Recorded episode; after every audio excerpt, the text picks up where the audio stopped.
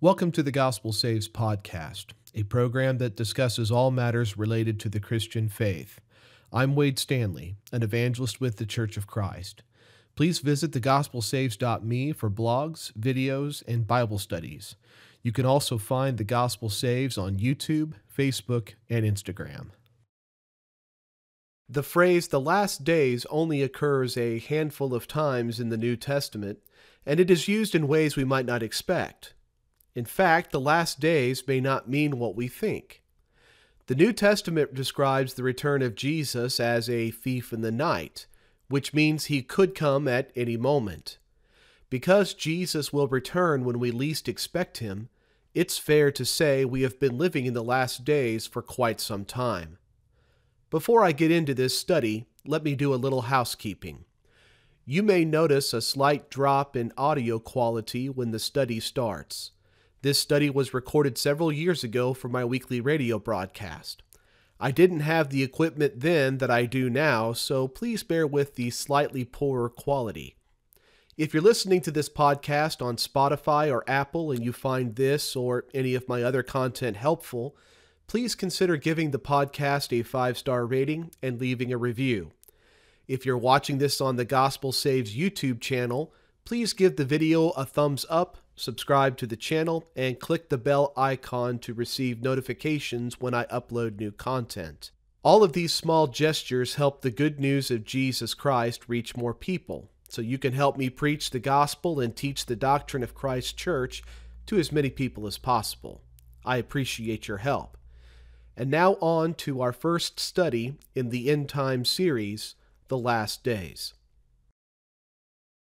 You may have noticed in the news recently a, a new Left Behind movie has come out. I believe it was released back in early October.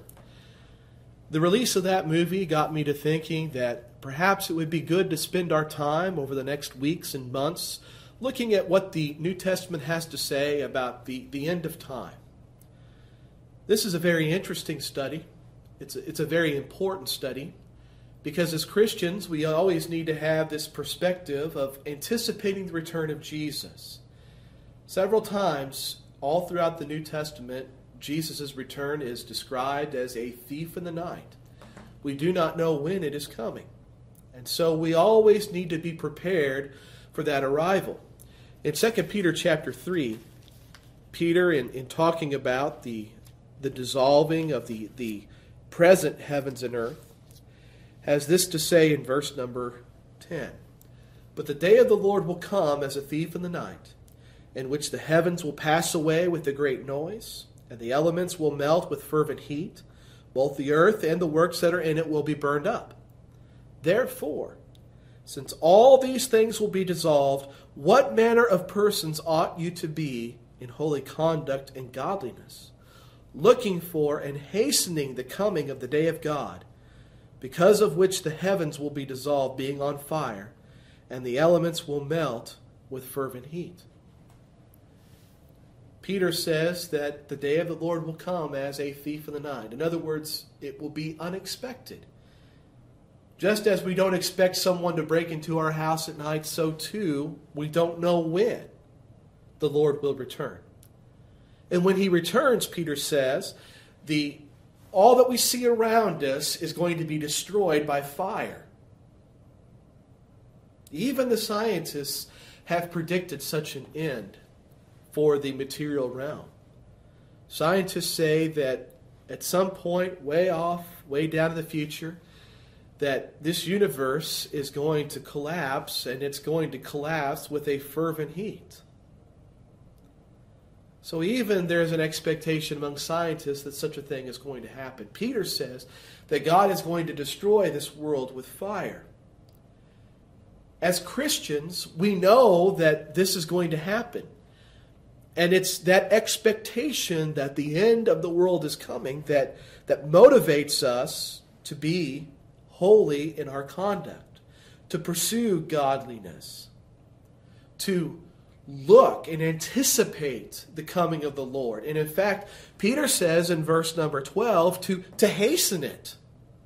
It's the attitude of John at the end of the book of Revelation. He says, Even so come, Lord Jesus. In other words, as a Christian, we, we should be excited about the return of the Lord. We should want this. We know that the world cannot stand forever, that the Lord will return. And when he does return, all of this will be destroyed. And this serves as a motivation for us as Christians.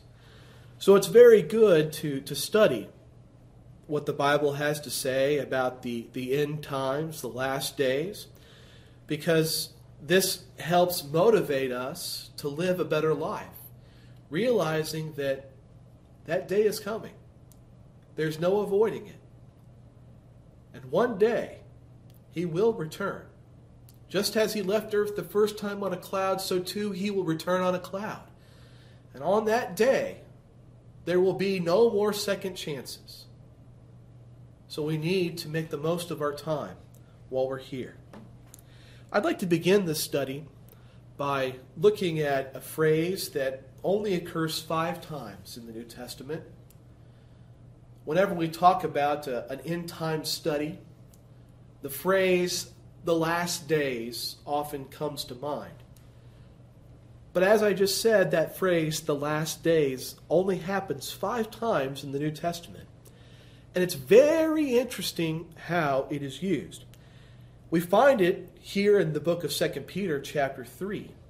Here in 2 Peter, chapter 3, verse 3, Peter says, Knowing this first, that scoffers will come in the last days, walking according to their own lusts. Scoffers will come in the last days.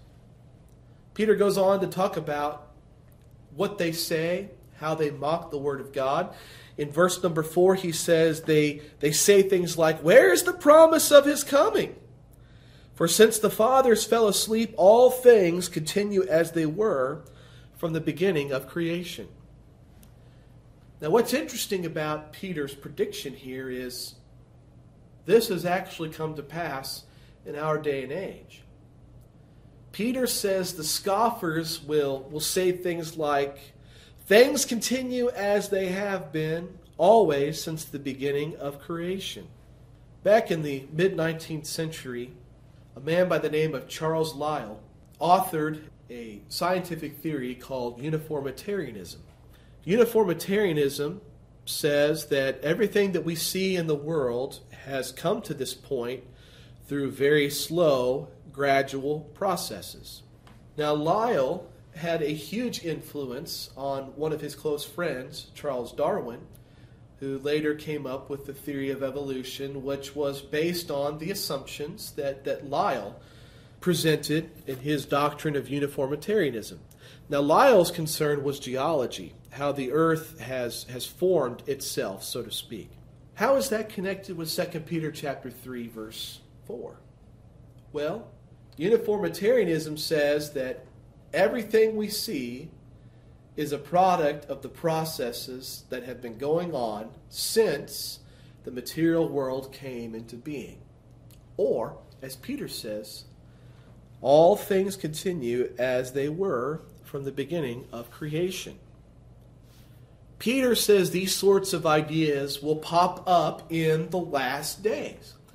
So we look at the doctrine of uniformitarianism we see that this sort of idea is going to pop up in the last days, and we might conclude, well, here we are. We're at the cusp of the end of the world. That the day of the Lord can come at any moment, that Jesus is going to descend at any time. But perhaps that's right. Because as Peter says later, he comes as a thief in the night. He comes when we, we least expect it. But is the last days that Peter used here, is, is he talking about the very last days of the world? Or is it something else? Let's look at another passage.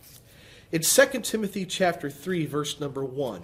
2 Timothy chapter 3, verse number 1, Paul says to his young co-worker Timothy, But know this, that in the last days perilous times will come. Ah, there's that phrase again last days. Paul says to Timothy, Know this, that in the last days, perilous times are going to come. In other words, you can expect this. And he goes on to describe what those perilous times are going to look like. He says, For men will be lovers of themselves, lovers of money, boasters, proud, blasphemers, disobedient to parents, unthankful, unholy, unloving, unforgiving, slanderers, without self control, brutal, despisers of good, traitors, headstrong, haughty, lovers of pleasure rather than lovers of God, having a form of godliness but denying its power. You know, you read that list and you think about some of the things that are on that list, and it makes you wonder. I see all these things going on around me. We must be in the last times. We must be in these perilous days. But notice what Paul says in verse number 5. He tells Timothy, who lived nearly 2,000 years ago, and from such people turn away. That to me is incredibly interesting.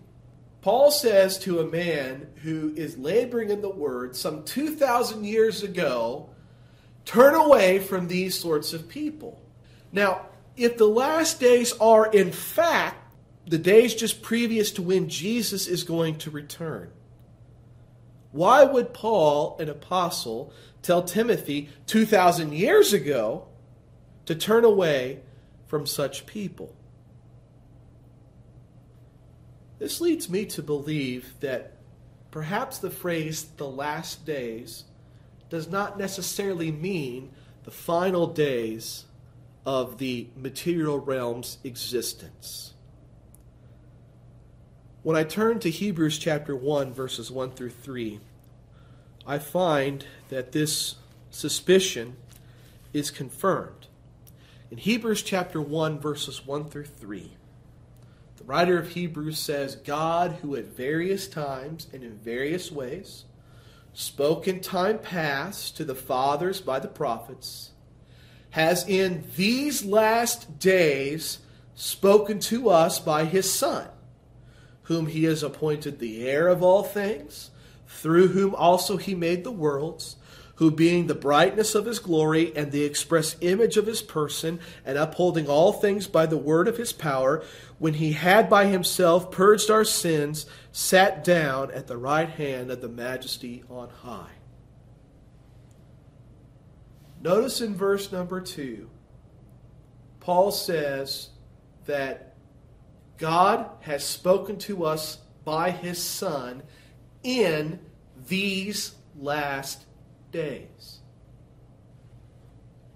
When we line that up with what Paul says to Timothy in 2 Timothy chapter 3, it seems to me that the last days may represent a far broader period of time than what we might first think. here in Hebrews chapter 1, the writer of Hebrews is talking about how God spoke to people in time past. But now, in these last days, he's spoken to us by his Son. He used to speak to the fathers by the prophets. He used to speak to the Jewish people by these prophetic men, these men who were moved by the Holy Spirit to, to speak the word of God. That's the way he used to communicate. But now, in these last days, he's spoken by his Son. In other words, Jesus Christ has come to the world in the world's last days. Which means that the last days of the world have stretched now for some 2,000 years. Now, that makes a great deal of sense when you think about what Paul says to Timothy in 2 Timothy chapter 3 verse 1 and you consider what Peter is talking about in 2 Peter chapter 3. My friends, we're living in the last days. Thanks for listening to the Gospel Saves podcast. If you found this program useful, please visit thegospelsaves.me to find blogs, videos, and Bible studies. If you enjoyed the music on this podcast, please visit acappeldridge.com. You can also find Acappeldridge on Apple Music, Google Play, Spotify, YouTube, and Facebook. May God bless you as you seek to know His perfect will.